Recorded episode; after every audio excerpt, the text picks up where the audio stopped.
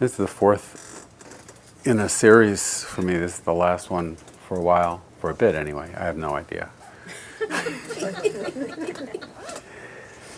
well, we sort of worked our way through a number of themes, and I, I thought I would take a crack at emptiness today.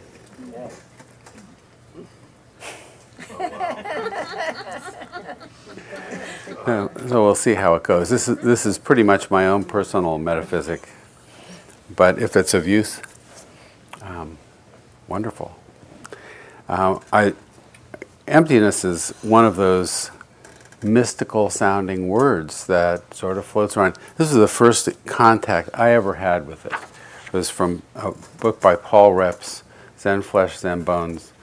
Would have been 50 years ago now. And when I when I went to look it up and to find it, I I found I had no idea what he's talking about, but it is very poetic. Subhuti, which I suppose is a some translation of Sariputta or Shariputra or something, but Subhuti was Buddha's disciple. He was able to understand the potency of emptiness, the viewpoint that nothing exists except in its relationship to subjectivity and objectivity. you do? Oh, good. I don't. One day, Subhuti, in a mood of sublime emptiness, was sitting under a tree. Flowers began to fall about him. We are praising you for your discourse on emptiness, the gods whispered to him.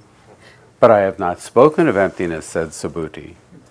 You have not spoken of emptiness, we have not heard of emptiness, responded the gods. This is the true emptiness. and blossoms showered upon Subhuti as rain. Pretty clear, eh? I don't need to go on.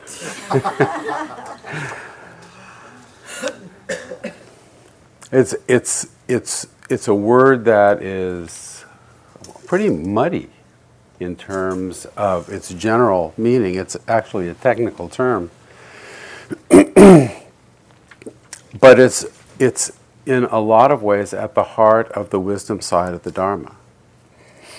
Uh, the Buddha talks about it as um, dependent origination. Nagarjuna talks about it as dependent origination, as right understanding. Understanding emptiness, right understanding. It's right view It's the understanding of emptiness.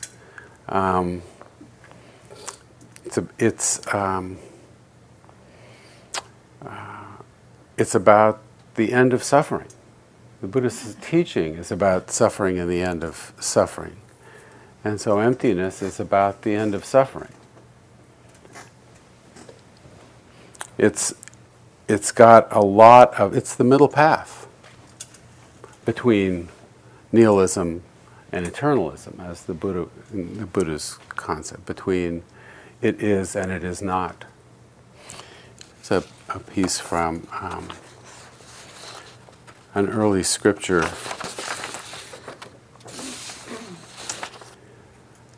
Uh, the Buddha is talking to, uh, to a disciple. He says, The world, for the most part, depends upon a duality, upon the notion of existence and the notion of non existence.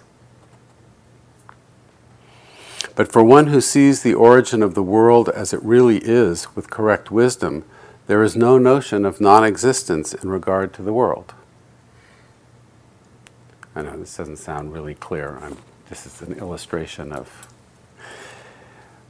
And for one who sees the cessation of the world as it really is with correct wisdom, there is no notion of existence in regard to the world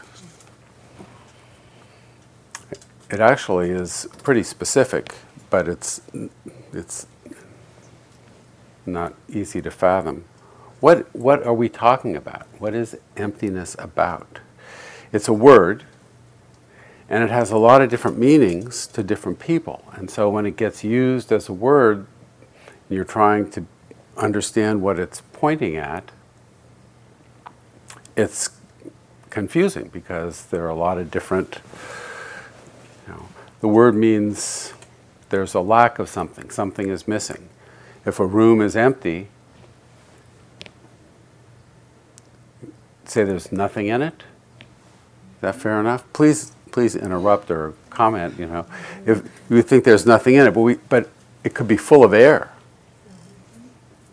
So is it empty? Well, you know, it could be empty of people, full of air.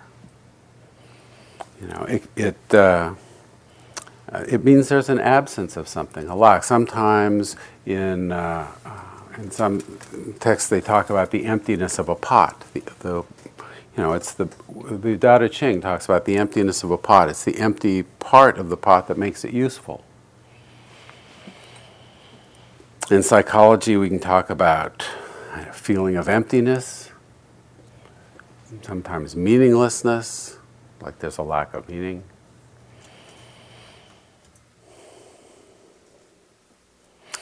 One thing it's not, there's a, there's a, uh, it's not a thing.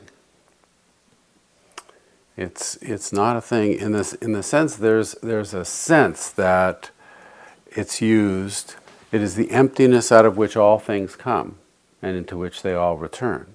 This is a sort of a Brahman kind of notion. A, there is a ground of being, there is something that permeates all existence that we are all a part of, and its emptiness, and it, you know, the unmoved mover kind of thing, what Stephen Batchelor calls God and its surrogates.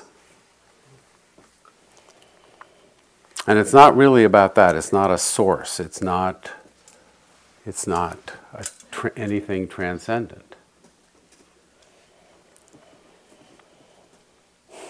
Here's, I'm going to read from the, uh, the Heart Sutra. This is probably the most recited bit of Buddhist scripture on the planet. I think it's recited in, in Mahayana context daily by, and this, I'm, well, I'll just read this. I went looking for a translation in the bookstore and was surprised not to find one. of course, I only had a couple minutes. I may have been able to root one out. When the Bodhisattva Avalokiteshvara practiced deep prajna paramita, which we just the word prajna paramita, um, we have we have collectively translated as the, the perfection of wisdom, the practice of, of wisdom. When a Bodhisattva Avalokiteshvara practiced the deep prajna paramita, he saw that the five skandhas were empty. Thus, he overcame all ills and suffering. O Sariputta, form does not differ from emptiness, and emptiness does not differ from form. Form is emptiness, emptiness is form. The same is true for feelings, conceptions, impulses, and consciousness. So he just, you know, ran through the skandhas. O Sariputra, the concept of emptiness is not created, not annihilated, not impure, not pure, not increasing, not decreasing. In emptiness, there are no forms, no feelings, conceptions, impulses, no consciousness. There is no eye, ear, nose, tongue, body, or mind. There is no form, sound, smell, taste, touch, or idea. No I elements until we come to no elements of consciousness. No ignorance and no ending of ignorance until we come to no old age and death and no ending of old age and death. Also, there is no suffering of the cause of suffering, of the cess- there's no truth of suffering, I'm sorry, of the cause of suffering, of the cessation of suffering of the path just ran through the Noble Truths. Because there is nothing to be attained, a bodhisattva relying on prajna paramita has no obstruction in his heart. Because there is no obstruction, he has no fear, and he passes far beyond all confused imagination and reaches ultimate nirvana. All Buddhas in the past, present, and future have attained supreme enlightenment by relying on the prajna paramita. Therefore, we know that the prajna paramita is the great mag- magic mantra, the great mantra of illumination. It is the supreme mantra, the unequaled mantra, which can truly wipe out all suffering. And he uttered the mantra Gate Gate Paragate Parasamgate Bodhisvaha, which sort of means gone beyond, beyond, really, really gone beyond.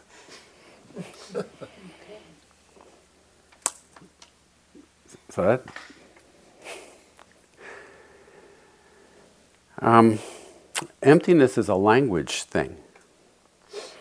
And by that, I don't mean to belittle it because we live with language, we live in concepts, we live in our understanding, which is made of concepts and language. we talked a little bit, I think I talked about um, the relationship of anicca and anatta. Anicca being impermanence. If when we when we think of a radical impermanence, the radical impermanence of our experience, there is nothing that is permanent, that is unchanging, even to the subatomic level. There are no things, there's just process. But in our language, there are nouns. Those nouns arise and pass themselves. Um, they aren't. They aren't things. They're. They. Uh, they show up. Um, and and pass. But they do. They do lead us to think that there are things. If we if we credit language, if we think that our language, the map that we have of our experience, the conceptual map, if we think that it represents the way things are, there are no nouns. Christopher Titmuss used to say, everything you think is wrong. you may still say it. um, because if you're if you're using language to and there are conventions in language and I think you know, some of the, the linguists are trying to look at language structure and try and discern some of the uh, neural patterning that, that it reflects. But the, the tendency to reify our language, to assume that the language we use reflects the reality that it's talking about, um, is is a um, the heart of the problem with with uh, understanding emptiness. Let me talk about um, the difference between essence and dependence. Here's a great quote from the Dalai Lama. As you can see, I printed it out on a. I just hit the print button. He says, All phenomena lack intrinsic existence, which is the heart of the matter. However, because of our fundamental ignorance, we ascribe intrinsic existence to them, to phenomena. That's the reification of a noun. We assume that there is, okay, this fundamental ignorance is not, is thus not a state of mere unknowing, it's an active state of misknowing. In our state of misknowing, we mistakenly perceive things contrary to the way they really are. If something, and, and he, he says, all phenomena lack intrinsic existence. It's a, it's a great phrase. The word anatta actually means, is translated often as no self. Uh, but, it, but it sort of means that, that self doesn't have any intrinsic existence, not that it doesn't exist. If something had intrinsic existence, if there was an essence to it, it couldn't change. Right? Because if it changed, it would it wouldn't be essential. Does, does that make sense? Is that, is that, I mean, that's really at the heart of things. Because if all things are impermanent, if all things are dependent, embedded in each other, all things, if everything is embedded in everything else, then there's nothing essential anywhere. There's nothing with an essence, nothing that's unchanging.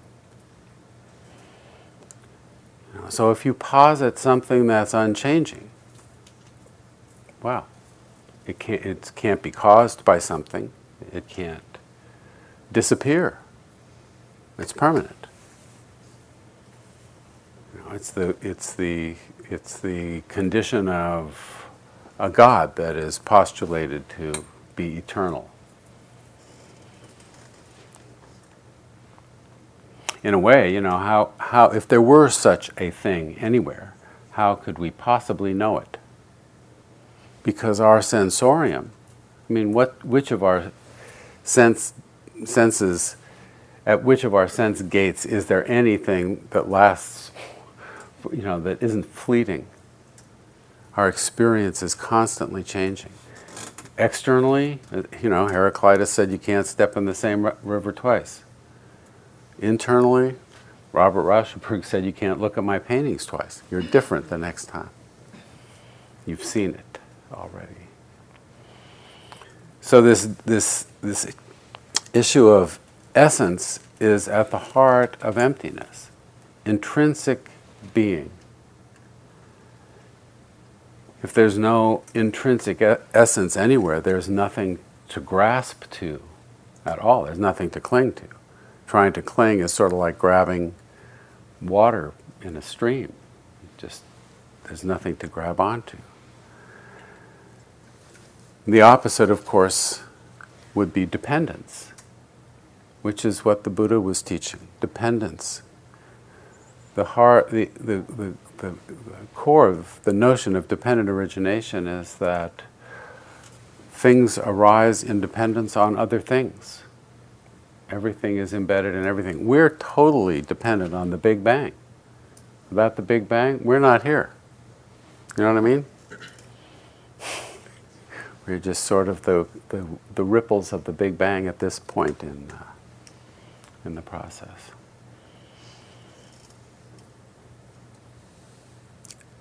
So if you know if you if you read that. Um,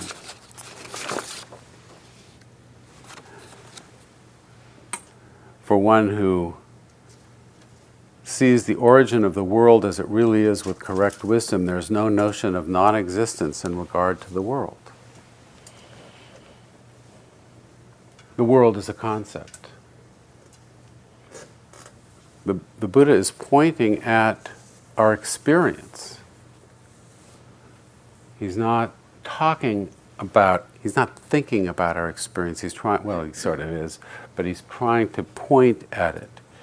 He's talking experientially. A lot of the habit of attributing thingness to what appears in our experience is part of our, uh, this is my, my take, part of our genetic inheritance. We are cultured to do that. The brain does that, it makes us very efficient. You know, it makes us very efficient survivors as a species. We think in terms of cause and effect. Really, um, let me say something about Nagarjuna. Nagarjuna is, for many people, the second thinker in in Buddhism, behind the Buddha. And what he did was to take the Buddha's teaching and refract the anatta notion, the shunyata notion, and expand upon it. It became the, the origin of the Madhyamaka school, the Mahayana, in the Mahayana tradition. Emptiness is a major theme in the Mahayana tradition when I first encountered his his work, the, f- first chapter of the Mala, mm, I'm not going to say the word. I can say it in my mind, but the tongue just won't pull it off. Um, the first chapter was on causes and conditions. And basically, he does not believe in causes. And it caused me to think about that.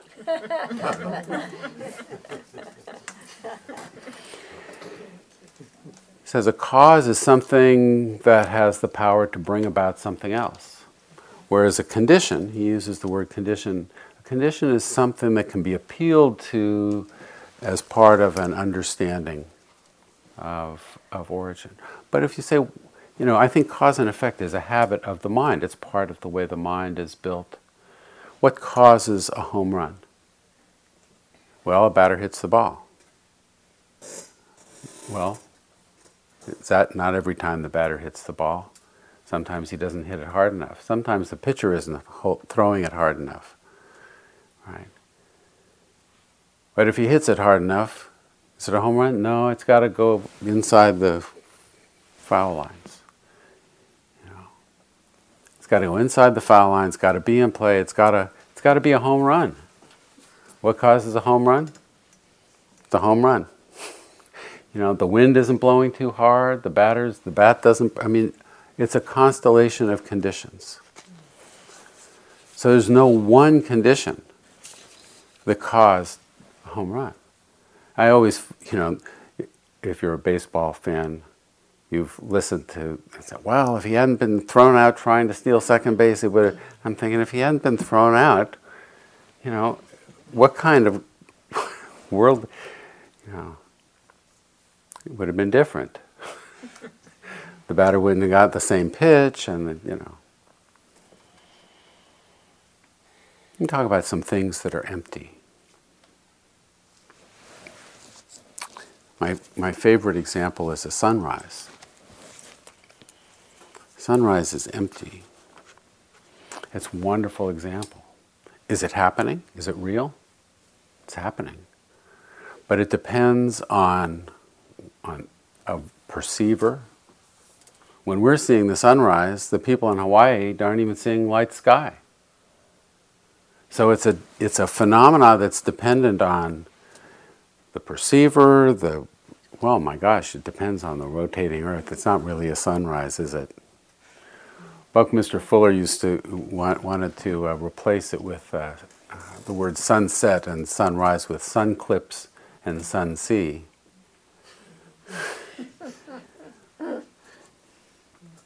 But a sunrise is, is there it is. But s- somehow it, it's, it's just a conditioned appearance. The United States government. we talk about it as a thing, as an entity. You know, it's, there isn't anything there.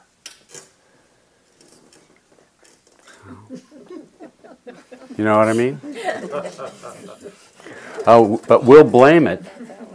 That's another government bungle, whatever. Government's not working. What? um, the color red. Pretty interesting. It's a it's we we have a word for red. We distinguish perhaps maroon not all languages distinguish maroon. For example, the color red is a conventional designation. One of my one of my friends talks about how uh, I, I think I mentioned this, but his had, he has a, a Tibetan friend who said, you know, I never realized how many emotions I had until I learned English. because in in conversational traditional Tibetan, I guess not not the classical text, but in you know in spoken, there's just happy, sad. So we're like the we are to emotions the way the Eskimos Eskimos are to snow. self-absorbed. yeah, yeah. I, I think I think middle C, of course, is conventional. Clouds are they there? What are they? You know, if you look at them real close, if you get in one, it seems like fog. You know? So it's an appearance that depends on air temperature, water saturation, depends on all kinds of, I mean, just a lot of it's, it's uh, the tree that falls in the forest it's the one that's not in the Geico commercial. you know, when it is, sound is a dependent arising. It's empty. Mind. Can we put our, can we identify something that's mind? We talk about it, it's a word.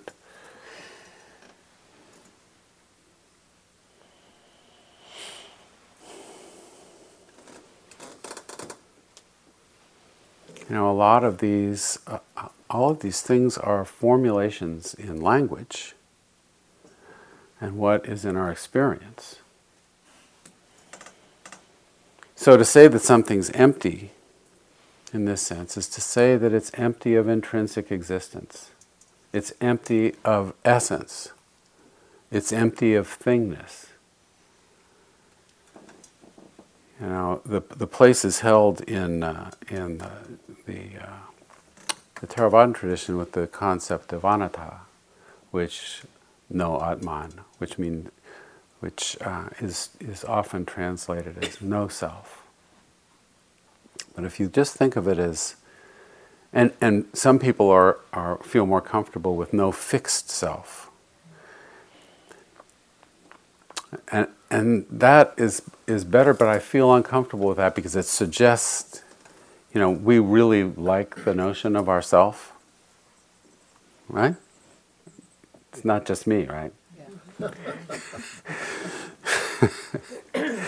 So there's this sense, no fixed self. Well, whew, at least there still is a self. Yeah, and you could have a, it's like a, a, in my in my vision, sort of like a lump of clay. It's not fixed. Well, it can be a long thing. It can be a square. It can be made a sphere. You know, as long as that lump is there, I'm happy. Right? Let it be unfixed. But it's but it's more like a cloud. Self is more like a cloud.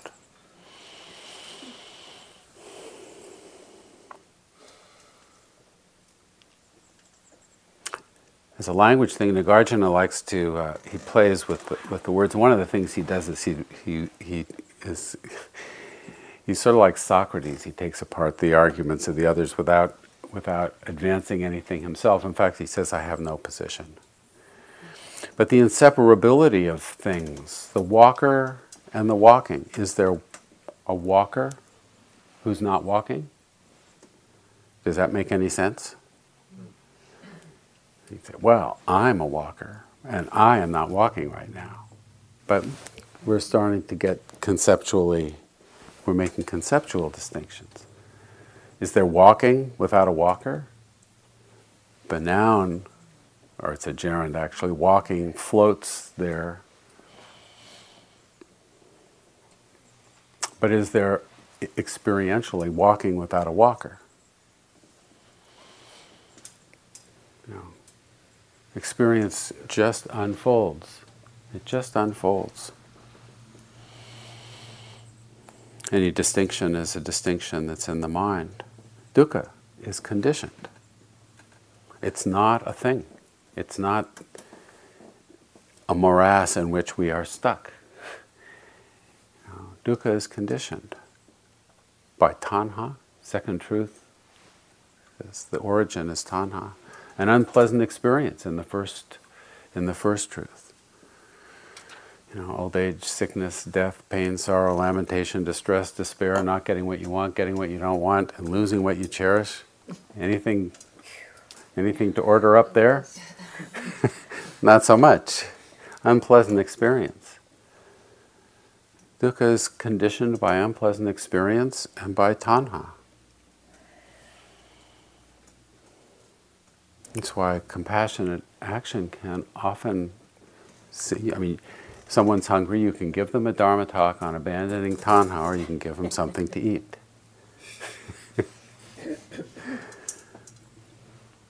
Dukkha is a, is a dependent arising.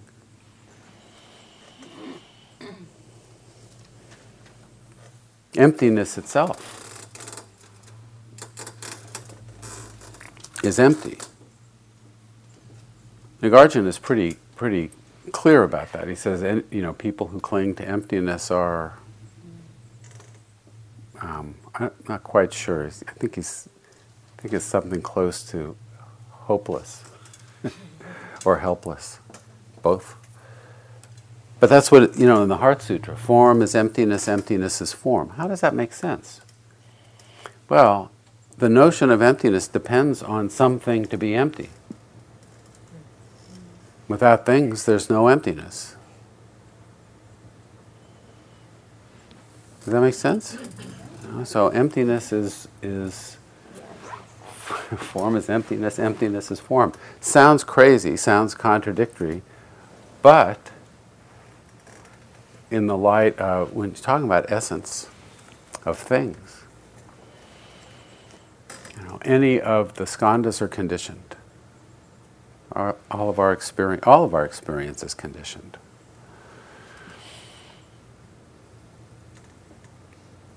The, the text is long and it gets it, it suggests some things that uh, become, become very hard to deal with when you think in terms of essentialism. Nibbana is samsara.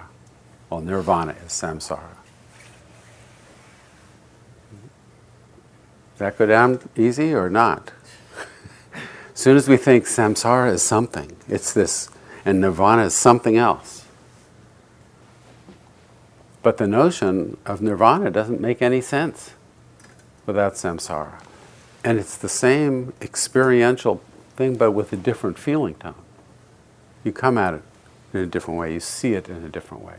It's the same sensory experience. There's a um, formulation that, that becomes fairly significant in the later teachings, and, and we hear about it uh,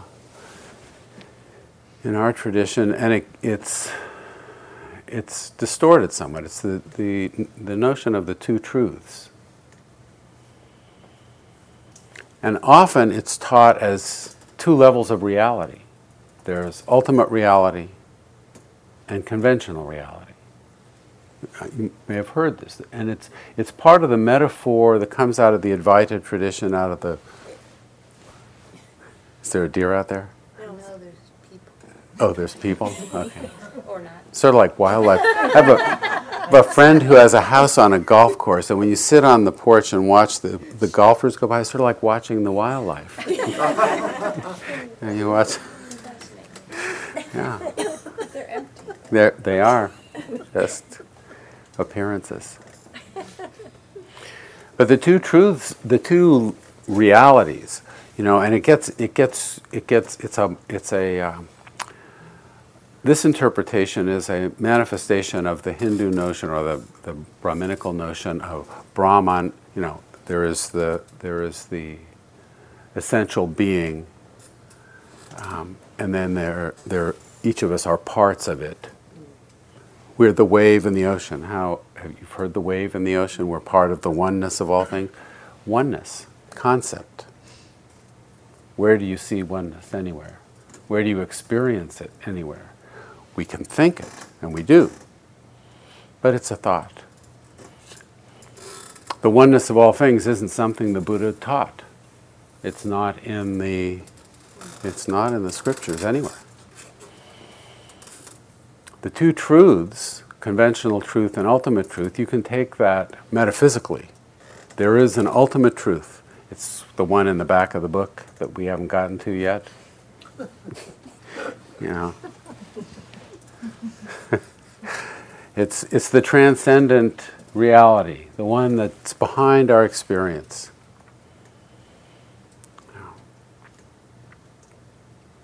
It's what's real. We have this notion that what's real is permanent, don't we? Permanent, and what's you know in, in the in the the Brahminical and, and the Hindu notion, it's Brahman is real, and all of these appearances Maya, delusion. Buddha didn't make that distinction. He was actually interested in appearances. How are things here? He wasn't interested particularly in speculation about things that were not available for personal validation. Be an island unto yourself or a lamp unto yourself. The word is deepa. It depends on whether you, how you inflect it, whether it means island or lamp. Lamp sounds warmer sounds like illumination rather than being cut off. So I like lamp. Be a lamp unto yourself. He wasn't interested in that kind of spec- speculative views, he said, people with tightly held speculative views usually walk around annoying others. Unconventional truth is the truth of red. Know? The truth of cause and effect. It's a conventional life. Know, we understand the world as we understand it. And in that understanding, we've got a notion of ultimate truth.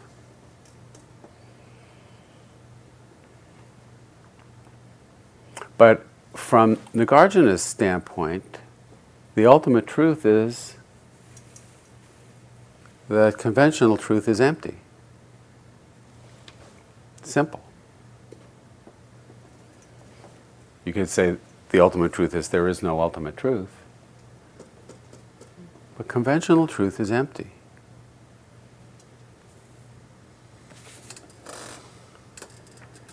This Gay Watson, I, I, was, I have a stack of books that I was going to bring along to wave around. They're sitting on my, on my dining table.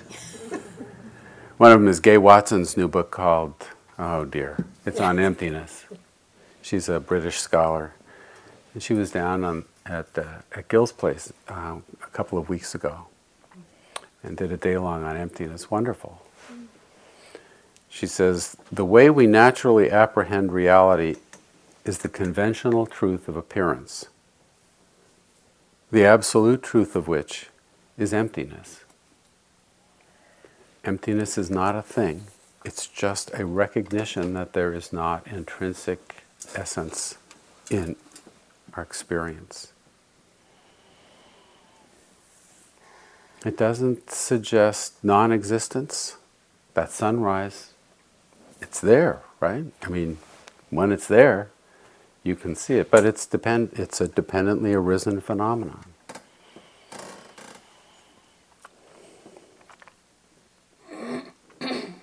You know, turning emptiness into a thing would be grasping at you know, the Buddha has a, a discourse on the, the, simile of the snake. If you grab the snake by the tail, it bites you.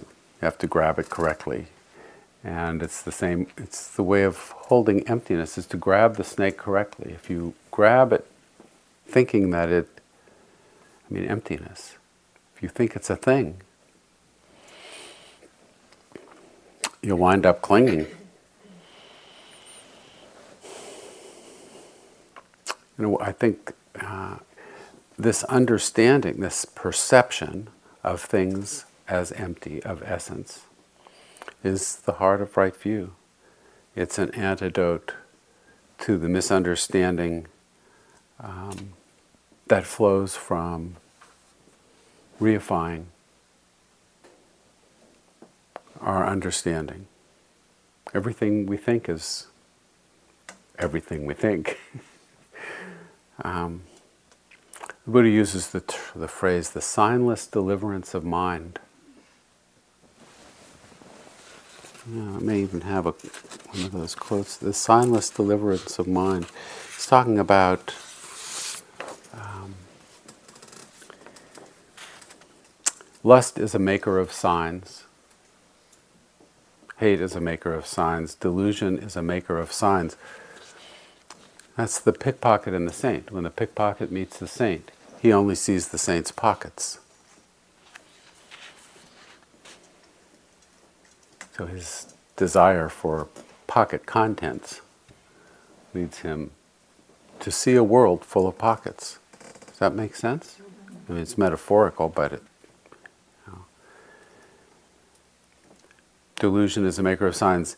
In a monk whose taints are destroyed, these are abandoned, cut off at the root, made like a palm stump, done away with so they are no longer subject to future arising.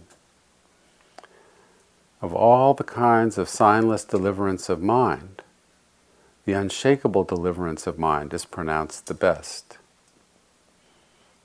as opposed to the transitory. Nirodha, which is the third truth cessation would be, you know, cessation, but it, arising is possible. But he's talking about a realization where it's cut off at the root, done away with, no longer subject to future arising. Signless deliverance. It's the deliverance of the mind from being captured by symbols, signs, language, nouns. Is that is that is that useful at all?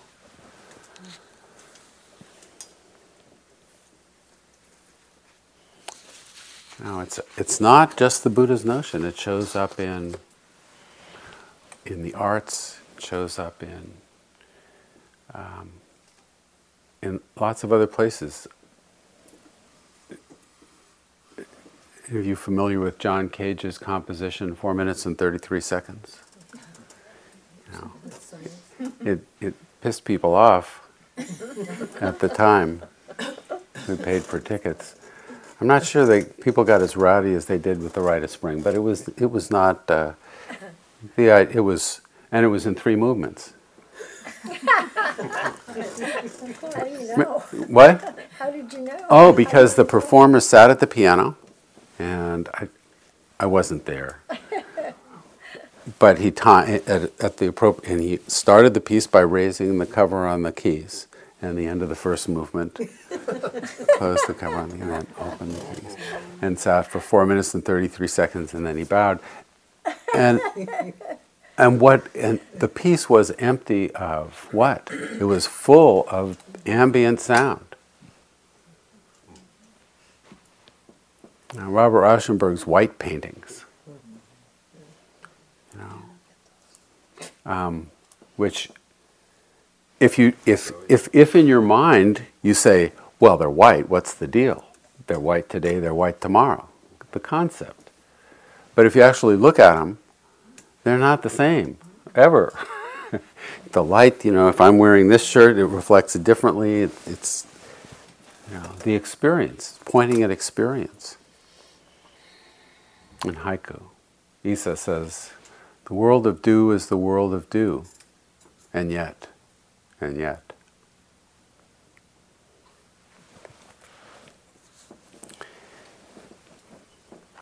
We can know about emptiness, but emptiness is, and knowing about it is the is sort of be uh, what Gay calls a, a philosophy of emptiness, as opposed to the experience of emptiness. You know, the experience of emptiness is um, described in as suchness. Things are in the seeing, just the seeing, in the hearing, only the hearing, in the touching, in the tasting, in the smelling, and in the cognizing, only the cognizing, in the knowing, only the knowing.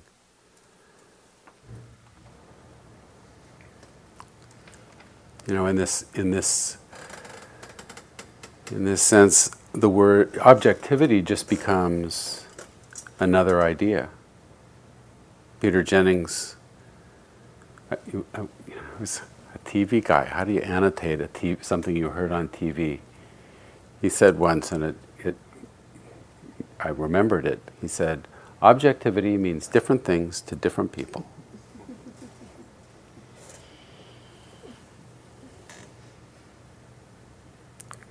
Postmodern philosophers. You know, uh, Gianni Vattimo says there are no facts. He's Italian. There are no facts, only interpretations, and this too is an interpretation.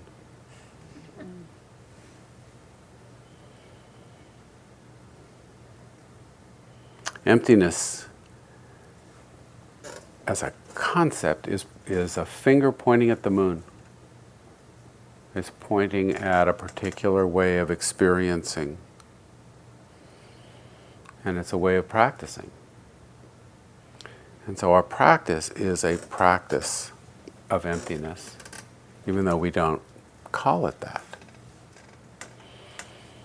But it's, an, it's a practice at being present just with the experience as it arises, passes, changes, including the language that shows up in our mind, which is dependently arisen. It is dependently. When, you when we sat there for 40 minutes, what was going on in your mind was different than what was going on in my mind. Because we're in different seats, different conditions. So emptiness is a, is a you know, for me, it's a pretty useful tool and pretty helpful. And, and it doesn't feel obscure to me. It doesn't have a mystical notion. It's just direct, it's just pointing at directly at experience. What do you think? Yeah. I've been thinking, I've uh, read about this, uh, Reggie Ray's book on uh, Vajra, The Mhm. Secrets of the Vajra World. And in one section, he's talking about, I don't remember the, the technical term, but it, it's three views of experience. Mm-hmm.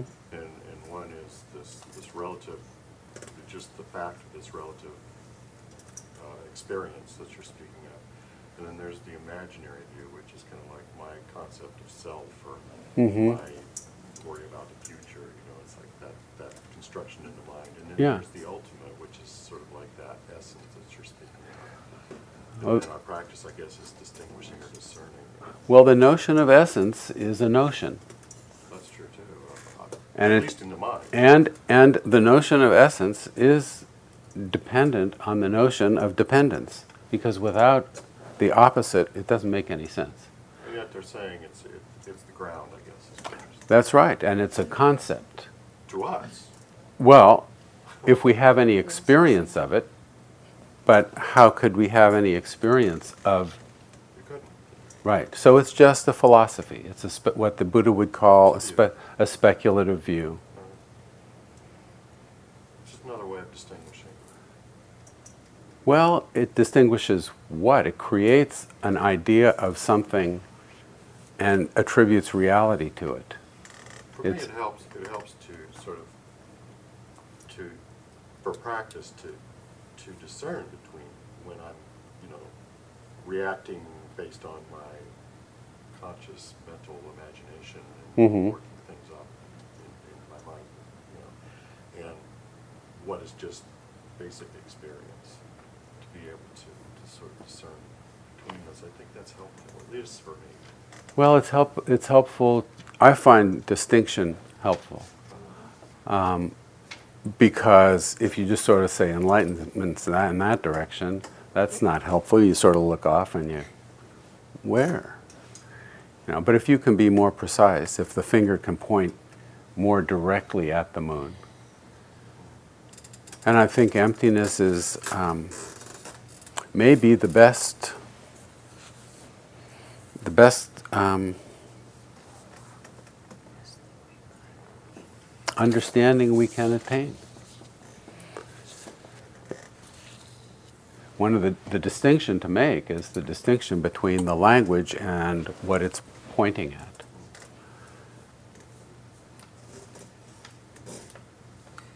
Yeah.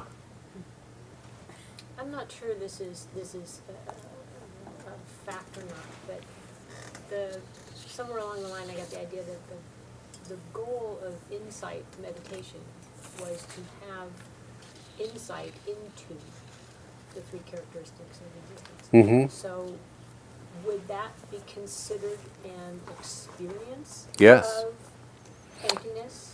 Anatta How do you? is, is emptiness of self, really, is what we're talking about. It's not that the sunrise isn't there, it's just empty. Self, it's not that the self isn't there, it's just not, it's empty. Insight into emptiness is insight into direct experience. That's my story, and I'm sticking to it.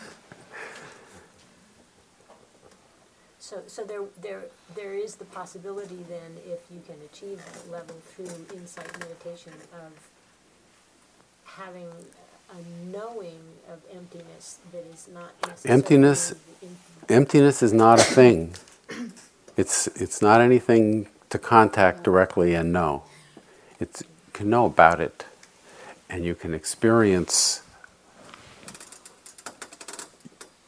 what shows up at the six sense doors. And all of that is everything that shows up in our experience is dependently arisen. It's dependently arisen because it's dependent on our neurology. is does the color red exist in the world aside from in our experience? There's energy, but for it to be interpreted as red, that's a dependent arising. Does that make sense? Yeah, So emptiness isn't something, it's not something behind appearances. You know, that, that's, that's an ultimate truth. The ultimate truth is behind, it's something transcendent. And there is a fault line in Buddhist teaching. On one side, Nibbana is a transcendent reality that is essential, that never, that, that lasts forever, is independent, uh, and that, that our job is to perceive it. That's, and that's, that's, a, that's a common story. The other one is that it's dep- a dependently arisen phenomenon. If you look in the scripture, you know, Sariputta, you could say, well, he was just number two to the Buddha. He was his, you know, senior disciple in teaching.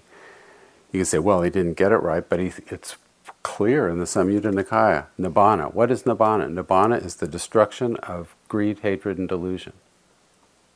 It's not a transcendent thing. It's just what happens when greed, hatred, and delusion no longer arise. Yeah. Is it, does it have anything to do with, in your opinion, with like when you're on retreat, say, and you totally, you're, you know, you're at a, your mind is totally blank. Uh-huh. You're just there, and there's really like nothing. Does it have anything to do with? Well, you would say there is nothing anyway. Whether your mind is blank or not, there's nothing. There's nothing anywhere. No thing anywhere. And does that hint at emptiness in your opinion? Yeah. Well, emptiness is emptiness is is certainly whether you're whether you're off in retreat on some exotic mind state or whether you're just you know fighting traffic. All of this is just dependently arisen experience. There's nothing with an essence anywhere. If there were something with an essence, it would never change. So do you think emptiness is something that one can experience? The experience of emptiness is the experience of suchness. It's the experience of direct uh, contact. It's just being with what arises and passes. And it's an understanding. It's not, it's an understanding that all of this is dependently arisen, that there is no essence to grasp after. And so it helps with the clinging stuff because if there's nothing of substance, there's only dependently arisen, constantly changing phenomena. Clinging is like trying to grab water coming out of the faucet. Just good luck. That doesn't mean we don't cling. It's we don't get a hold. That's what happens. The clinging is unpleasant. Yeah. I don't know whether I'm going to be able to explain what I'm thinking, but Okay. Um, emptiness. If emptiness is nothing, no thing, why even use the word? Ah, because we attribute essence to things. We think this you is just use, use the word nothing? well, you know. Then then you then you sort of say there's nothing here, nothing anywhere, and people. Well, you could. Better than emptiness. Well, it's. I'm not sure what you what you what you get, but we are in the West. We are inheritors of Plato's notion of the world of forms. What's really real are the permanent things of which this world is a manifestation. So we think there is real stuff that is permanent, and we feel it, and we look for it.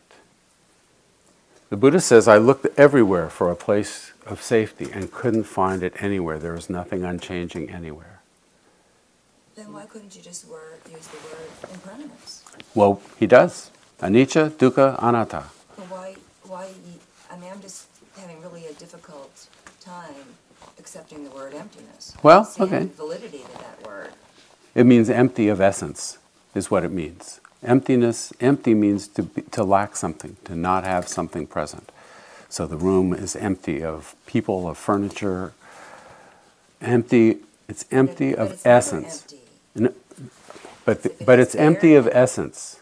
It, the emptiness in this sense means without essence. It has essence? essence is a is a quality, a permanent quality that makes something a thing, independent. That makes it independent. It won't change. If it has an essence, that essence can't change, by definition. Okay.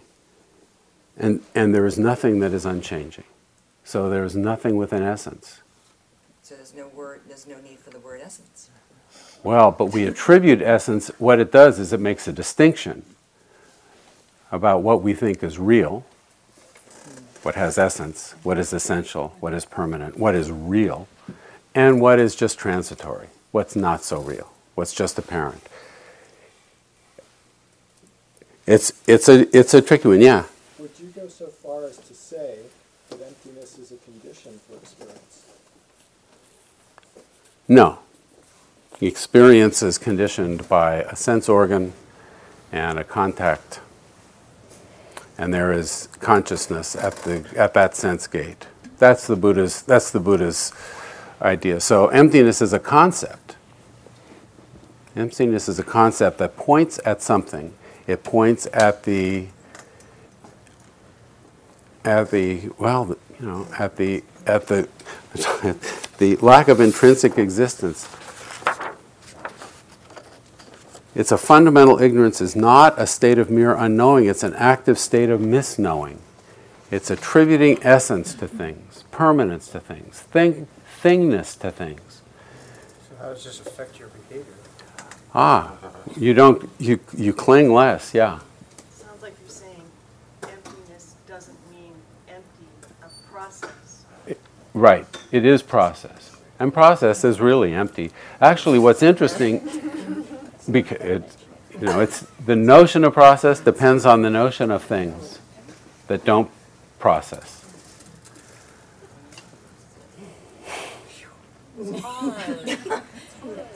Well, it's you know we live in our words and our concepts, and the idea here is is to is to pry ourselves free of that somehow, and still function. You can live a conventional life, and do just fine, and you'll actually be happier if you're not clinging to essences. So it's a this is a technique for freeing yourself. It's the wisdom side. The heart side is different. Cultivating metta, equanimity, compassion. These this is a different side. There there are a lot of ways of shimmying up that metaphorical pole towards enlightenment. Whatever. That, I have no idea where that came from. Now that's original. Yeah, it is. I have no idea what it meant. Yeah. I was thinking, our culture, we cling to youth, but there is no thing that's youth. That's right. It's a concept. Right. And we represent it to ourselves, and then we want it. And that's what happens. We represent things to ourselves in our concept, and we want it. And we, right. Yeah. I, I, this really makes me curious. This came up the other day. Is is there beyond the, the concept of awareness? Is there awareness beyond the uh, the gates of perception, as you will, uh, the skandhas or whatever? Yeah. Is there just pure awareness? Well, the notion of pure awareness is a notion that would be categorized uh, by Stephen Batchelor as one of God's surrogates. It's a permanent, transcendent thing. It's not anicca, it's not dukkha, it's certainly not anatta. I think what um, one woman over here was talking about maybe is that kind of a, an experience just being in retreat, just being. Well, that's that's a it's, except that she was on retreat, Well, so was a conditioned experience. But pure awareness is supposedly not conditioned. But pure awareness is a thought. The Buddha the Buddha says, and I actually, if you gave me about forty five seconds, I could dredge up the quote. But the Buddha says consciousness depends on a duality. Consciousness is a dependently arisen phenomenon. It's, it depends on a sense organ and it depends on an object. When there's contact, there is consciousness. There's eye consciousness, all these colors and shapes. There's sound consciousness, there, ear consciousness, nose, taste, touch. There's mental consciousness, which is sanya, perception. It's the perception.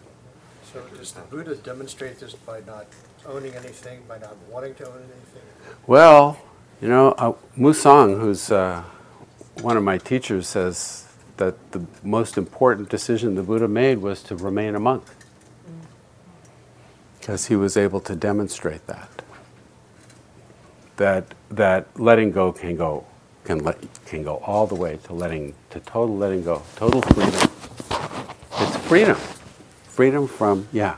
Didn't Eckhart Tolle say, uh, when his belief was that, um, oh God. He did. God, Empty. uh, emptiness. Always, no, never, Oh, awareness Yes. was enlightenment. hmm. Do you buy that? I'm not even sure what enlightenment. is. I'm not That's sure. what he said. Awareness, you know, we, we got two concepts here, and we're attributing essential qualities to both. And we're saying, is this one the other? Enlightenment. Yeah, As, as, it's a thing. they're, yeah, we're creating, we're creating essences, labeling them, and then saying, is this one like that one? They're all dependent. They're arising and passing phenomena. That doesn't mean that conventionally we don't engage them directly, uh, conventionally. But if we can recognize them as empty, we don't cling to them quite so intensely. I, I need to step back a couple paces because I got lost. I, I think then if you're saying that if there is nothingness, then you can't have an experience of nothingness. This, you would say that this room and all of us here would be nothingness. Is there nothing here? Well, it's not that the sunrise doesn't happen. It's not that there isn't a self. It's empty of essence. It's t- constantly changing. It de- is dependently arisen. It doesn't exist separate from the conditions which give rise to its appearance. Then you can't have an experience of essence. What would that experience be? Would it be a sight, a sound, a taste, a smell, a touch, a thought? Right. So you can't. Well, it's a thought. And, and, and thoughts come and go. Yes. And I will too. See you again soon. Thank you for these four weeks. Please, well, I'll do one more, yeah. I just want to thank you for taking on this Yeah. topic. I think so. Yeah, It's yeah. been, it's really challenging and, and um, so interesting.